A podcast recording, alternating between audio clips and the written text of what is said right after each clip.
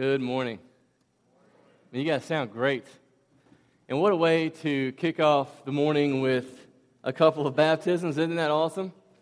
Man, that's, that's, we want to celebrate that. That is, that is awesome. Uh, we also want to, uh, I want to just start off, just what a powerful time of worship we just had. And I just want to start off with prayer before we dig into the word, okay? Father, we just come before you this morning. And we have lifted up our voices to you and uh, saying about just how awesome and mighty and powerful and worthy you are. And God, as I sit there and as I sing the words of those songs, and as we just uh, lift our voices to you, God, I think about my own life and just how I am so grateful for your, your grace and your mercy and your, uh, your great love for us. Father, we thank you for your son, Jesus. We thank you for the way that you pursue after us. Father, I thank you for the Holy Spirit that comes and lives in us. And we just pray, Father, that you will just fill this place with your Spirit. God, that as we dive into your word, that you will help us to see ourselves for who we are in light of who Jesus is and, and what he has done for us, and that we will see our need for him. Father, just give us that hunger and that desire. It's in Jesus' name I pray. Amen. Amen. So, how many of you have heard the old proverb that says it takes a village to raise a child? Many of you, most everybody here, right? The idea is, is that a child has the best ability to become a healthy adult if the entire community takes an active role in contributing to the bringing up of that child right and so sometimes as parents you just you just need help right amen amen Sometimes you just need advice, you need wisdom. Sometimes you just need a break. Amen? All the time, right? No, sometimes you just need a break. And, and, and, this is one of the principles that we try to teach here at Chester Christian Church with our parents. And that is something that, that you're going to be hearing more of in the next couple of weeks uh, as we get ready for child dedication and all that good stuff. And that is the idea of widening the circle right? Widening the circle, right? Putting a community around your kids' lives. While it is true that you, the parent, you are the primary influencer of your children, the reality is that they need other like minded adults that are going to be speaking into your child's life, saying the same things that you are saying. Amen, right? For, for instance, how many times have you, the parent, tried to teach your kids something and you've, you've told them over and over and over and over and over again, right? Like a bazillion times, and it just, it just doesn't seem to sink in, right? But, but if another adult says the exact same thing to your kid, it's like the heavens opened up, and it's like, man, it's the first time they ever heard this, right? Yeah, yeah, exactly. So, so I'll give you an example, right? So Jude, our oldest, when he first started getting glasses, he, uh, he was like three or so years old, four years old maybe, and he was in preschool, and he had this bad habit of like he would look over his glasses. He wouldn't look through the lens.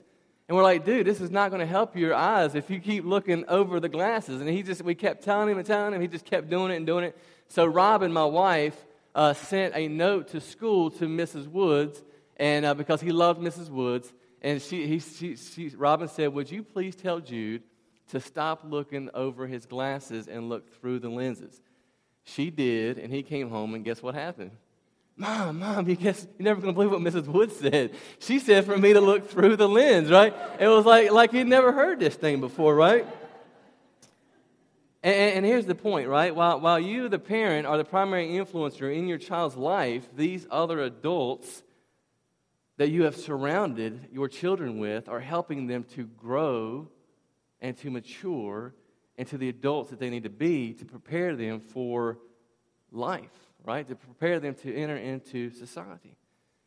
Now, that same concept is true for us as Christians. And that's what this series that we are in is about this, this Grow series. It's about growing in our faith so that we can uh, make much of Jesus. That's our purpose here. That's what we want to do is we want to make much of Jesus in all that we do. And so we need to grow in that. Uh, because what's interesting is that the Bible refers to a new Christian. Uh, they refer to, to somebody who has just put their faith and trust in Jesus, right? So Aaron and Olivia just put their faith and trust in Jesus, right? They've done that. Uh, and, and so the Bible refers to them as a babe in Christ, an infant in Christ. They are a new creation, it says. And that's a beautiful thing. And so we said last week that, that when we do that, when we put our faith and, trust in Jesus, we have been fully justified. Right? We have been completely accepted by God through Jesus Christ. Right? So, so, so Jesus came to this earth in the flesh. He lived a life that we could not live. He, he died the death that we should have died. He obeyed the law perfectly. And because of that, he became a sacrifice for our sins. He voluntarily laid down his life for us so that whoever believes, whoever puts their faith and trust in him, will be saved. And so the moment that you believe, the moment you put your trust and faith in him, you are justified, right? So that moment that they did that, they're justified in God's eyes, just as if they had never done it, right? So their sins, past, present, and future, are forgiven. They're justified. But that's not the end, right? Because last week we talked about there, this idea that the massive change now has to happen in our lives.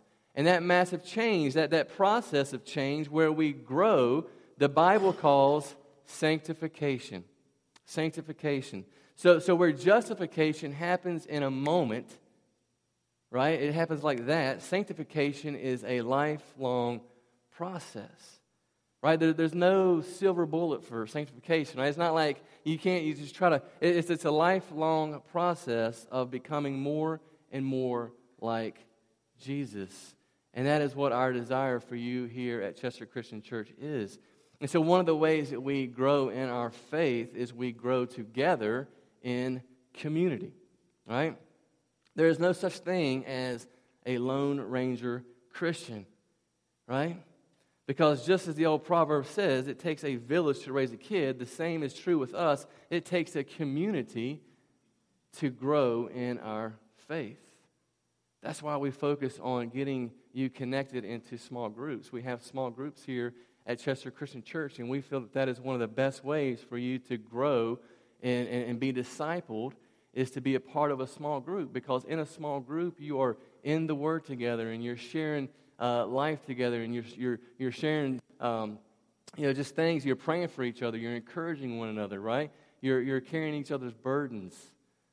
And that's what small group is about. It's about community that is helping you grow together, right? That's, that's the process. And so for us, man, that process is, is you know, we, we invite you to come to Connect class right? So, so that, that's tonight. That's at our house. And Connect class is where you're going to learn about the church and, and you're going to learn about what we believe and this is, this is who we are and this is what we're about. And then from there, man, we encourage you to, to be in a small group because in a small group, that's where you're going to grow. We offer C3 discipleship classes periodically throughout the year, and we encourage you to participate in that because that's, that's how you're going to get deeper into the Word of God and study and learn how to study for yourself. And then we invite you to, to use the gift that God has given you to serve. And those are the ways that you're going to grow. The writer of Hebrews says it this way, and it's going to be on the screen for you Hebrews chapter 10, verses 23 through 25. He says, Let us hold fast to the confession of our hope without wavering, for he who promised is faithful. And let us consider how to stir up one another to love and good works not neglecting to meet together, as is the habit of some, but encouraging one another, and all the more as you see the day drawing near. I love that because he says, stir one another, right? Have you ever been cooking uh, like meat sauce or something, and you, what do you got to continually do? You got to continually stir it because if you don't, what's going to happen? It's going to stick, right? It's going to kind of burn up against the side of the pot, you know? And so the idea is, is don't, don't become stagnant, right? Don't, don't just become stuck, but let's stir one another on. Let's encourage each other. And that's how we do that. We got to live in community. And so uh, we're going to be looking at a passage of Scripture this morning uh, from the Gospel of Mark. So if you have your Bibles, go ahead and open up to, to the Gospel of Mark. Uh, Matthew, Mark. Mark is the second book of the New Testament. The Scriptures are going to be on the screen for you if you don't have a Bible. And actually, uh, I wasn't planning on using this text, uh, but I, uh, as I was studying for this sermon, I was happened to be reading through um, a John Ortberg book. I don't know if you're familiar with him or not. He's an author and a preacher and speaker. And uh, the book was Everybody's Normal Till You Get to Know Them. You guys ever read that book before? it's actually a really good book. Um, but he actually he actually referenced uh, and used this passage, Mark two, and I was like, I, I like that passage, and so um, I I decided to go with Mark chapter two and use that as well. So, Mark chapter two, verses one through twelve. 1 through 12 is where we're going to be. I'm reading from the ESV. And this is what it says. when he had returned, when he, Jesus, had returned to Capernaum after some days, it was reported that he was at home, and many were gathered together, so that there was no room, not even at the door. And he was preaching the word to them, and they came, bringing to him a paralytic carried by four men. And when they could not get near him because of the crowd, they removed the roof above him. And when they had made an opening, they let down the bed on which the paralytic uh, lay. And when Jesus saw their faith, he said to the paralytic, Son, your sins are forgiven. Now, some of the scribes were sitting there and questioning in their hearts, Why does this man speak like that? He is blaspheming. Who can forgive sins but God alone? And immediately Jesus, perceiving in his spirit that they thus questioned within themselves, said to them, Why do you question these things in, our, in your hearts? Which is easier to say to the paralytic, Your sins are forgiven, or to say, Rise, take up your bed and walk? But that you may know that the Son of Man has authority on earth to forgive sins, he said to the paralytic, I say to you, Rise, pick up your bed, and go home. And then it closes out by saying that uh, uh, he rose immediately, picked up his bed, and went out before them all, so that they were all amazed and glorified God, saying, We never saw anything like this. What, what, an, what an awesome story there. Now, I want you to, to imagine with me for a second what this man, this, this paralytic man's life would have been like up to this point. Now, we don't know how old this guy is. The scripture doesn't give that information. We don't know how long he's been paralyzed. Maybe he's been paralyzed uh, since birth, as long as he can remember, right? Uh, so, so, for as long as he can remember, he's needed someone to feed him, he's needed someone to clothe him, uh, he's needed someone to just constantly move him around on his bed so that he doesn't get bed sores. Uh, he's, he's constantly, and just imagine the humiliation for this guy, right? Because he's always needed somebody to clean himself up when he soils himself. Right? This guy has never known what independence has felt like.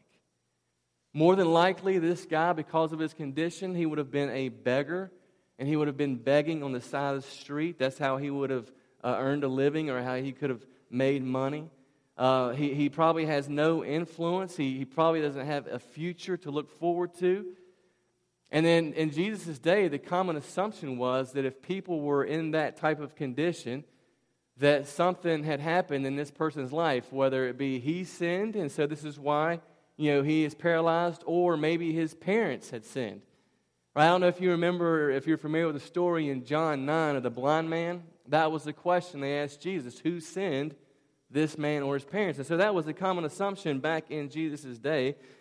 And so you've got people that are constantly staring at this guy. He is begging and he is paralyzed and he's in bad shape. And so the only thing that this guy really seems to have going for him is that he is in an absolutely killer small group, right? right? I mean, seriously, right? I think about this. He has four friends, and listen, not just not just four friends, but obviously four really, really, really good friends. Right? This, this group, they're part of a circle, right? They are a village to each other. Think about it, right? The story, this story in Mark chapter 2 never even happens if it wasn't for these four friends. Right? I mean, this is not even recorded. And, and I don't think, I don't think that these are just four dudes that happen to be just walking by and they see this paralytic and they're like, hey, hey, man, I see that you're kind of down and out. Do you, do you want us to pick you up and take you to Jesus? I don't think that happened. Right? And I, I don't think that, that, that these guys just happen to, to be walking by and they see this guy and, say, hey, hey, you know, we'll, we'll go to, to great lengths. We'll do whatever it takes to get you to, right? Four dudes. What I'm saying is, is four dudes who they just met this guy. They're not going to do that, are they? I think that they were in a relationship. I think they were a part of a group. They were they cared for each other. They, they loved each other. I don't think this group was together by chance. Right? They, didn't, they didn't come together by accident, but they chose to live in community. They chose to be friends because they knew how valuable and how important it was. And what's interesting is that the Bible tells us that we are created for community. Did you know that?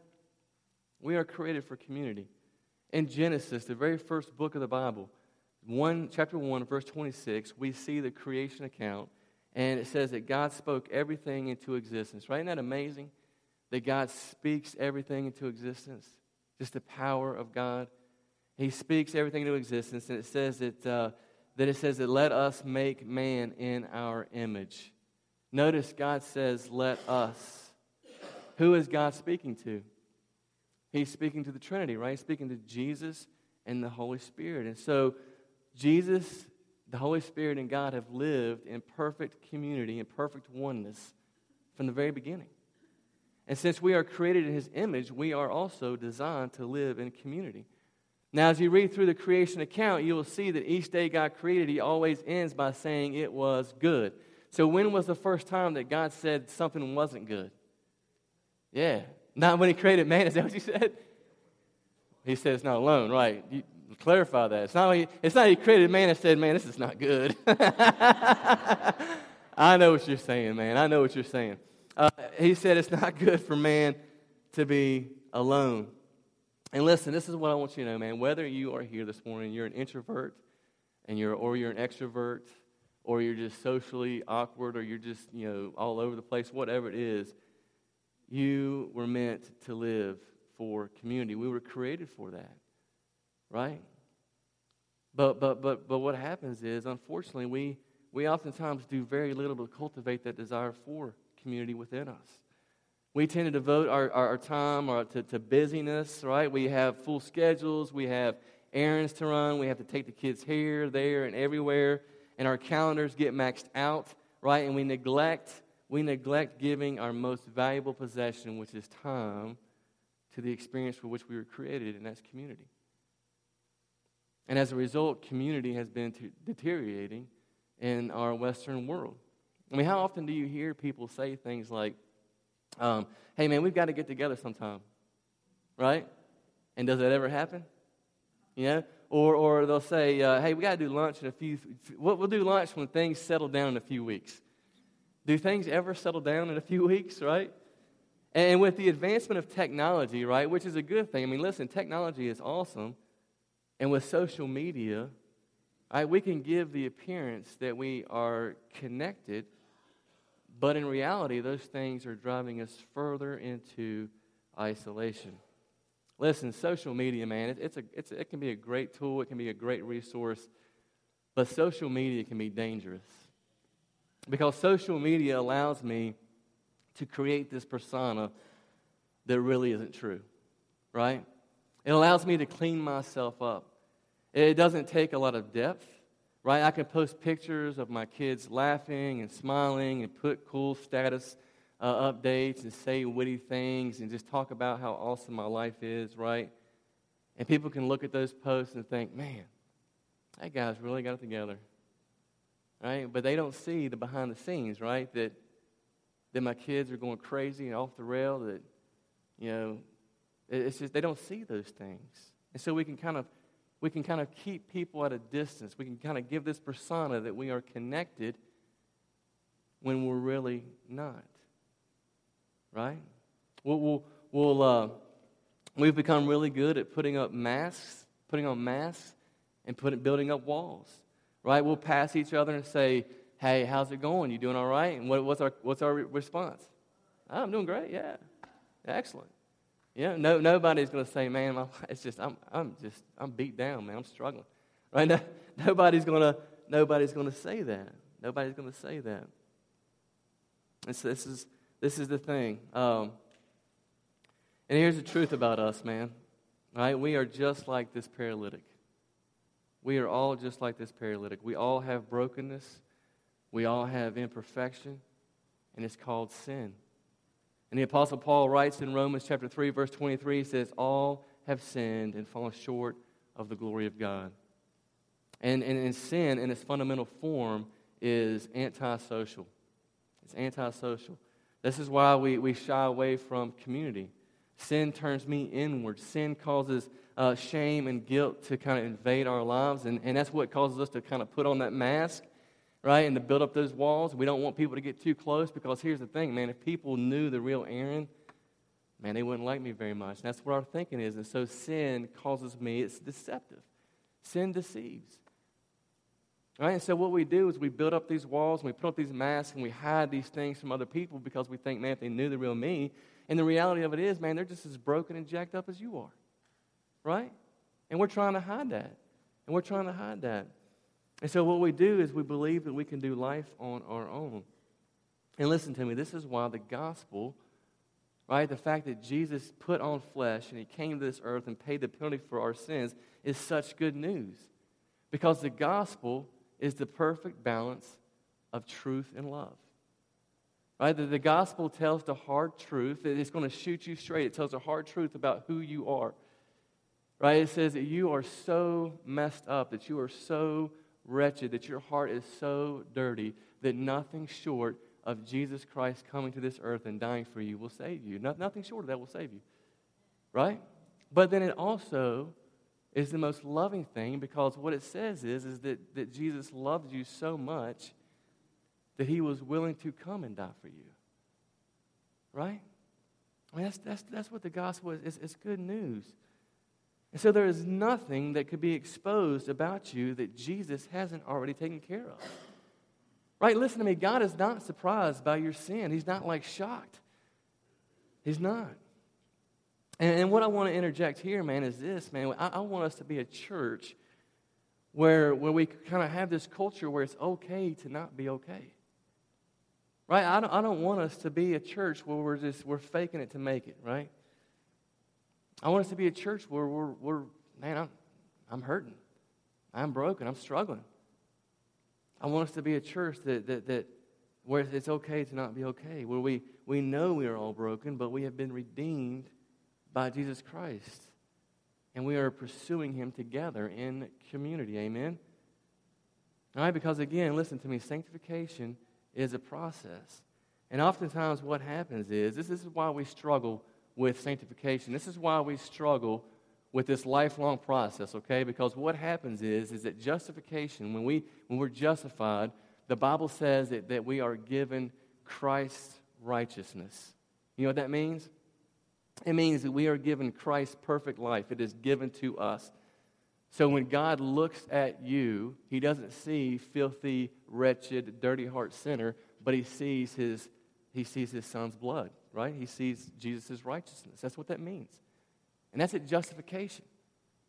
So then what happens is, is when we start to go through this process, right, and sin begins to deceive us, we, we, we, we kind of trust in our own righteousness, right? We think, we think well, I've got to now, uh, I've got to kind of earn what I've been given. I've got to earn my God's love and acceptance for me. And so what we do is we, we feel like we have to put on a performance and then what happens is, is when we fall short or when we uh, you know, keep going back to that one sin that we struggle with or, whatever it is that, that, you're struggling with, then, then we, we get down, right? We beat ourselves up. Guilt and shame comes in. And we think, we, we think, man, this must be how God feels about me, right? Are you guys, does that resonate with anybody or am I the only one that feels that way? Okay? But, but listen to me, this is why the gospel is good news. Listen, Jesus' righteousness is given to us at justification, and it stays with us through sanctification. And so this, this is what we've got to this is what we've got to learn. We don't have to revert back to trusting in our own righteousness. Don't think that you have it all together. Don't feel like that you've got to perform for God. right? We have to rest and lean on Jesus' righteousness through the whole process. And when we do that, right, we're, we're going to live a joy filled life, right?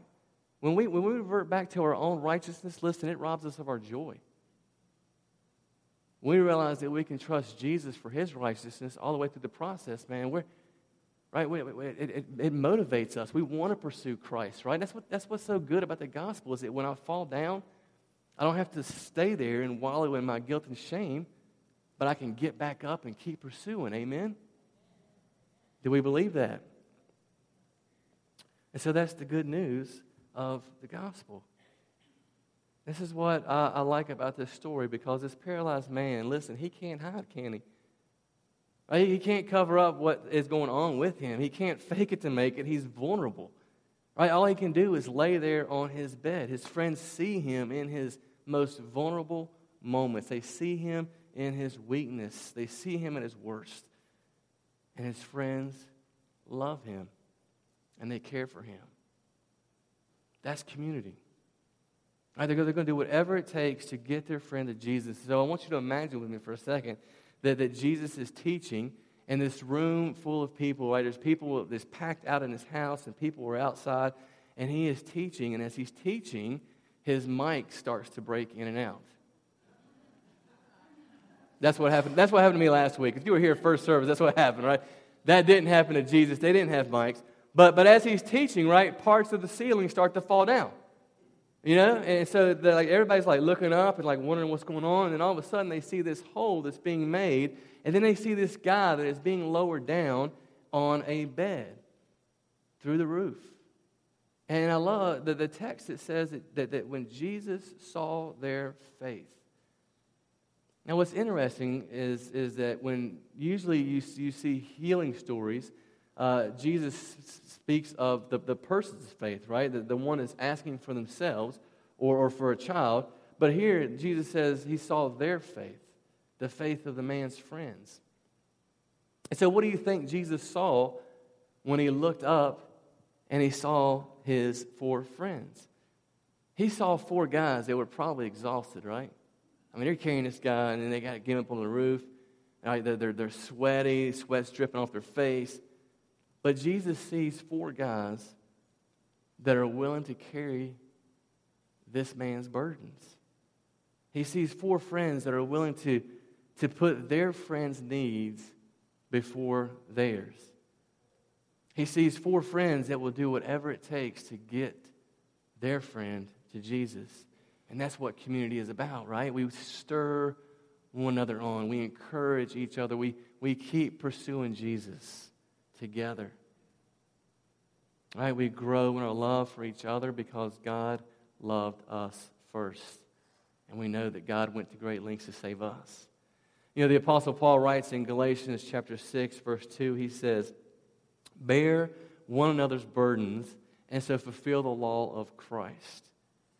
So if a brother or sister is being weighted down, right, you see this what he's saying there is, man, you, you go over and you, you help them. You, you, you lift them up. Don't let them be crushed. But here's the thing, man. If you're going through a difficult time in your life, then you've got to be honest. You've got to be, you got to let people know, right? Because we're not mind readers. We're not Jesus. We can't, we can't, read, we can't read people's hearts like he can.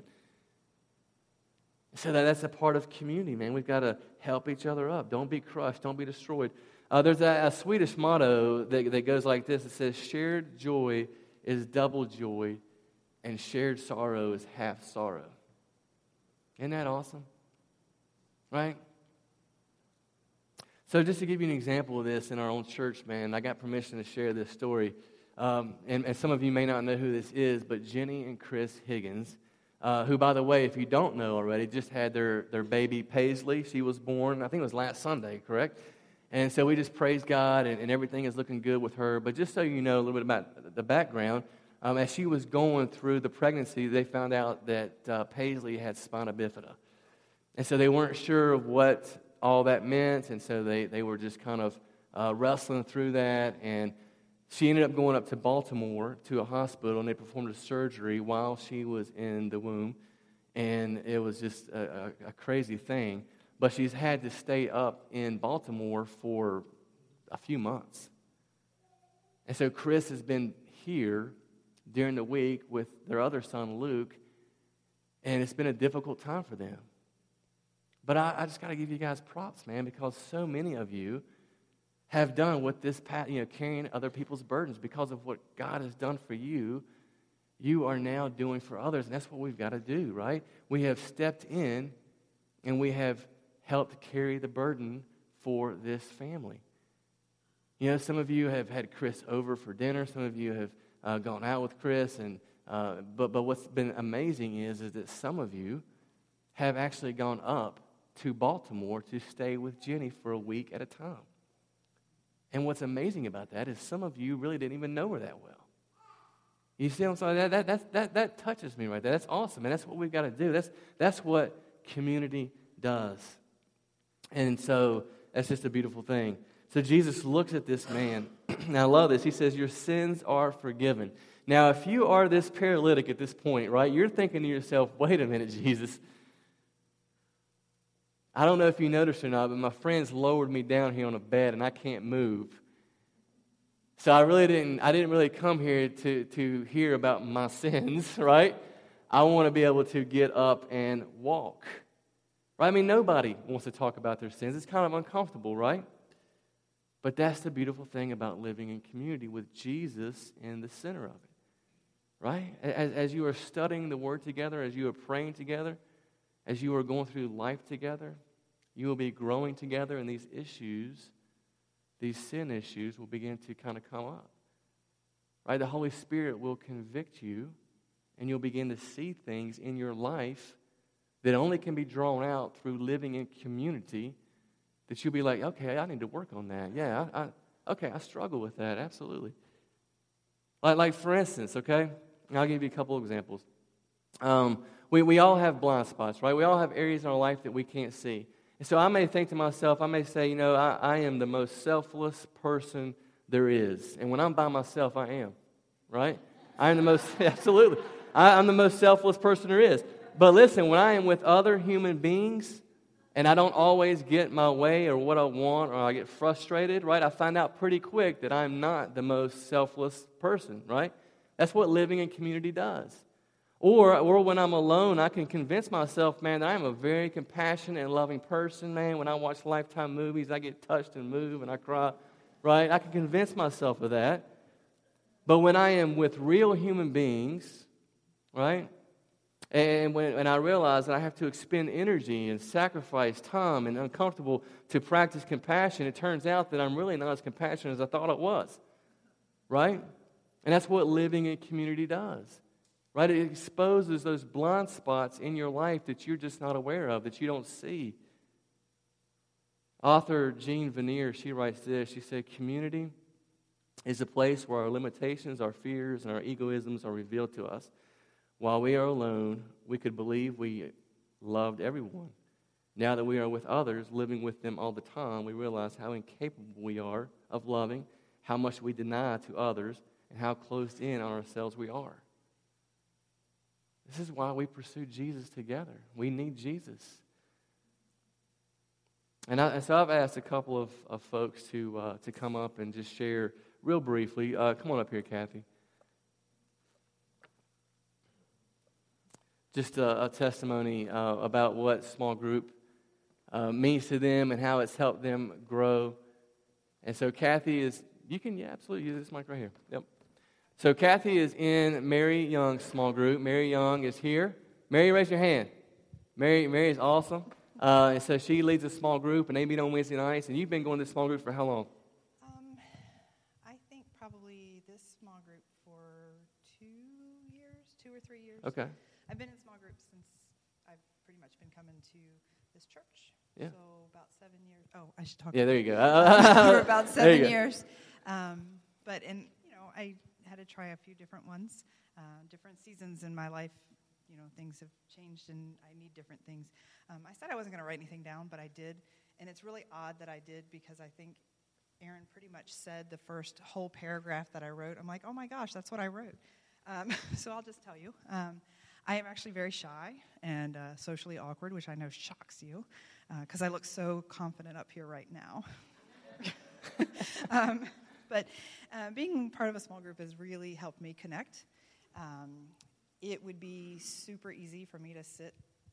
I usually sit right behind the Hesters at the 8:30 service, and I'm very introverted. Um, but even the most introverted people like me do have that innate desire to connect with other people um, and uh, do community together. And I knew that's not what God wanted for me. But it would be very easy for me just to sit behind the Hesters, and that's probably the only people I would know because they always sit there too um, at the 8:30 service. And so, um, creature of habit, I love it. Um, but I am a part of Mary's group right now, and um, we're an interesting group of women, I would say. Um, we've pretty diverse backgrounds and upbringings, and I think everybody kind of brings something unique to it. Um, we have this lady, Debbie, who doesn't actually go to our church anymore, but she still comes to our small group, and uh, she's our reader, and she's always bringing new studies for us. Hey, I found this study, and I thought it would be kind of cool. We should do this. Um, I'm just in awe of how much Debbie reads, and um, Amy brings our comic relief. She just cracks me up all day long. We have a new lady that's been coming um, for a few months, Deb, and she's new to our church as well. And she tends to kind of bring up social issues that nobody wants to talk about, um, but she brings them up and kind of makes us think about well, how does the Bible apply to things like politics that we don't want to talk about and homosexuality and things that we like we don't want to talk about that but she brings these things up and I'm like oh well yeah I guess we should think about that and you know how should we act in those situations. Um, Sharon's our social butterfly, and she's always making sure that we do fun activities too um, outside of just our weekly small group. Uh, so we actually are together a lot, and we love each other and pray for each other. Mary is our voice of reason um, and wisdom, and she acts like she's our mother, but we think of her as our big sister. Um, and I guess I just provide sarcasm. I'm really not sure what I bring to the group, but I'm there too.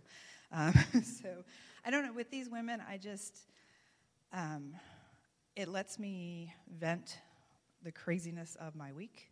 Um, and they listen to me ramble like I'm doing now, even though I wrote stuff down, not really following it. Um, but we do support and encourage each other in a way like I've not experienced um, before. So I would just say if you haven't made a connection, um, get out of your comfort zone and out of your introverted self and try to meet some new folks. Amen. Thanks, Kathy. Thanks, Kathy.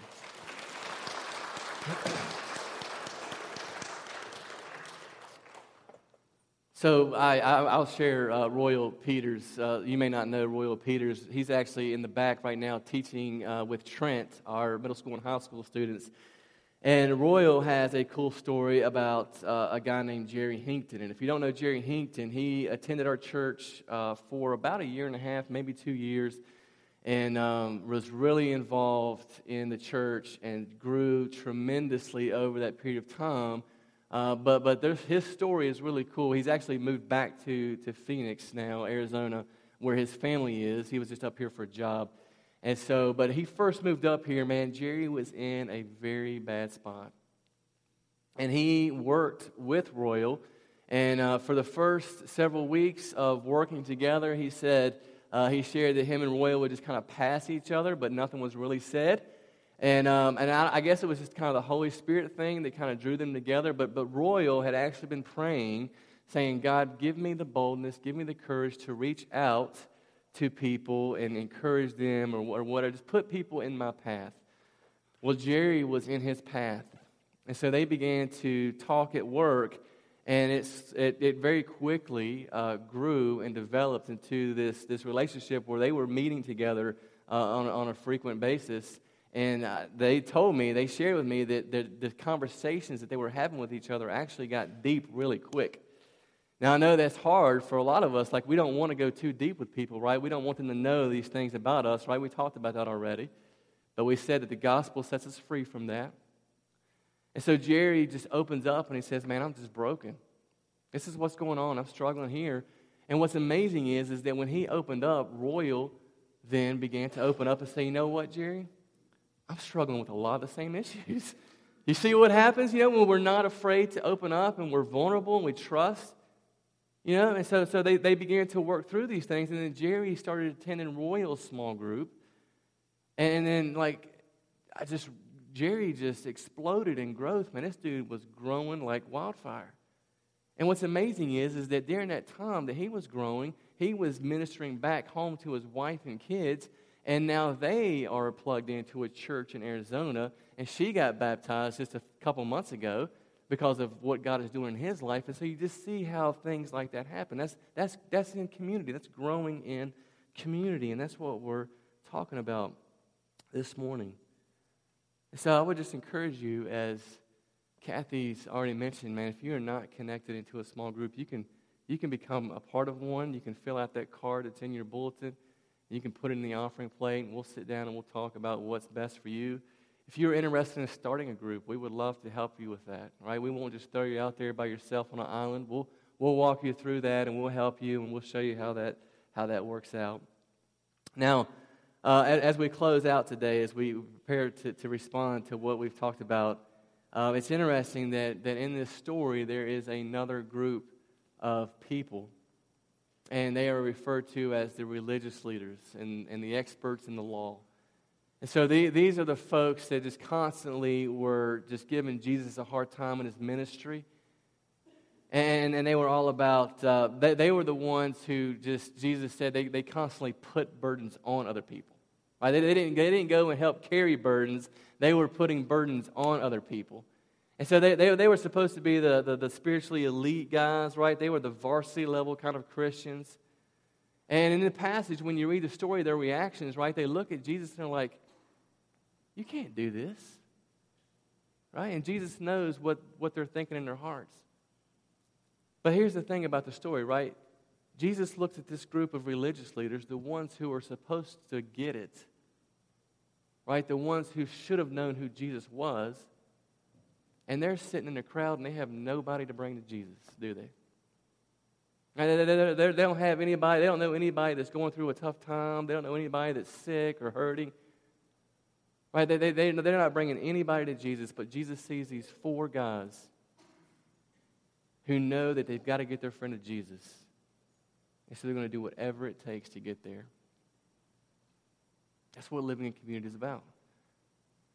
Listen, every single one of us need community. We need each other because we need to grow to become more like Christ. Amen? Let's pray. Father, God, we just thank you so much uh, for passages like this. Um, God, I just thank you for uh, your love for us. And it can be challenging sometimes, but God, I just pray that you will just uh, help us to just overcome our fears. God, help us to believe in the gospel. Help us to know that we've been set free and that we don't have to worry about what other people are thinking uh, because we know what you think and that you love us. God, help us to not uh, want to run and hide and, and live in isolation. God, help us to, to want to live in community so we may grow and become more like, more like you. I pray these things in Jesus' name. Amen.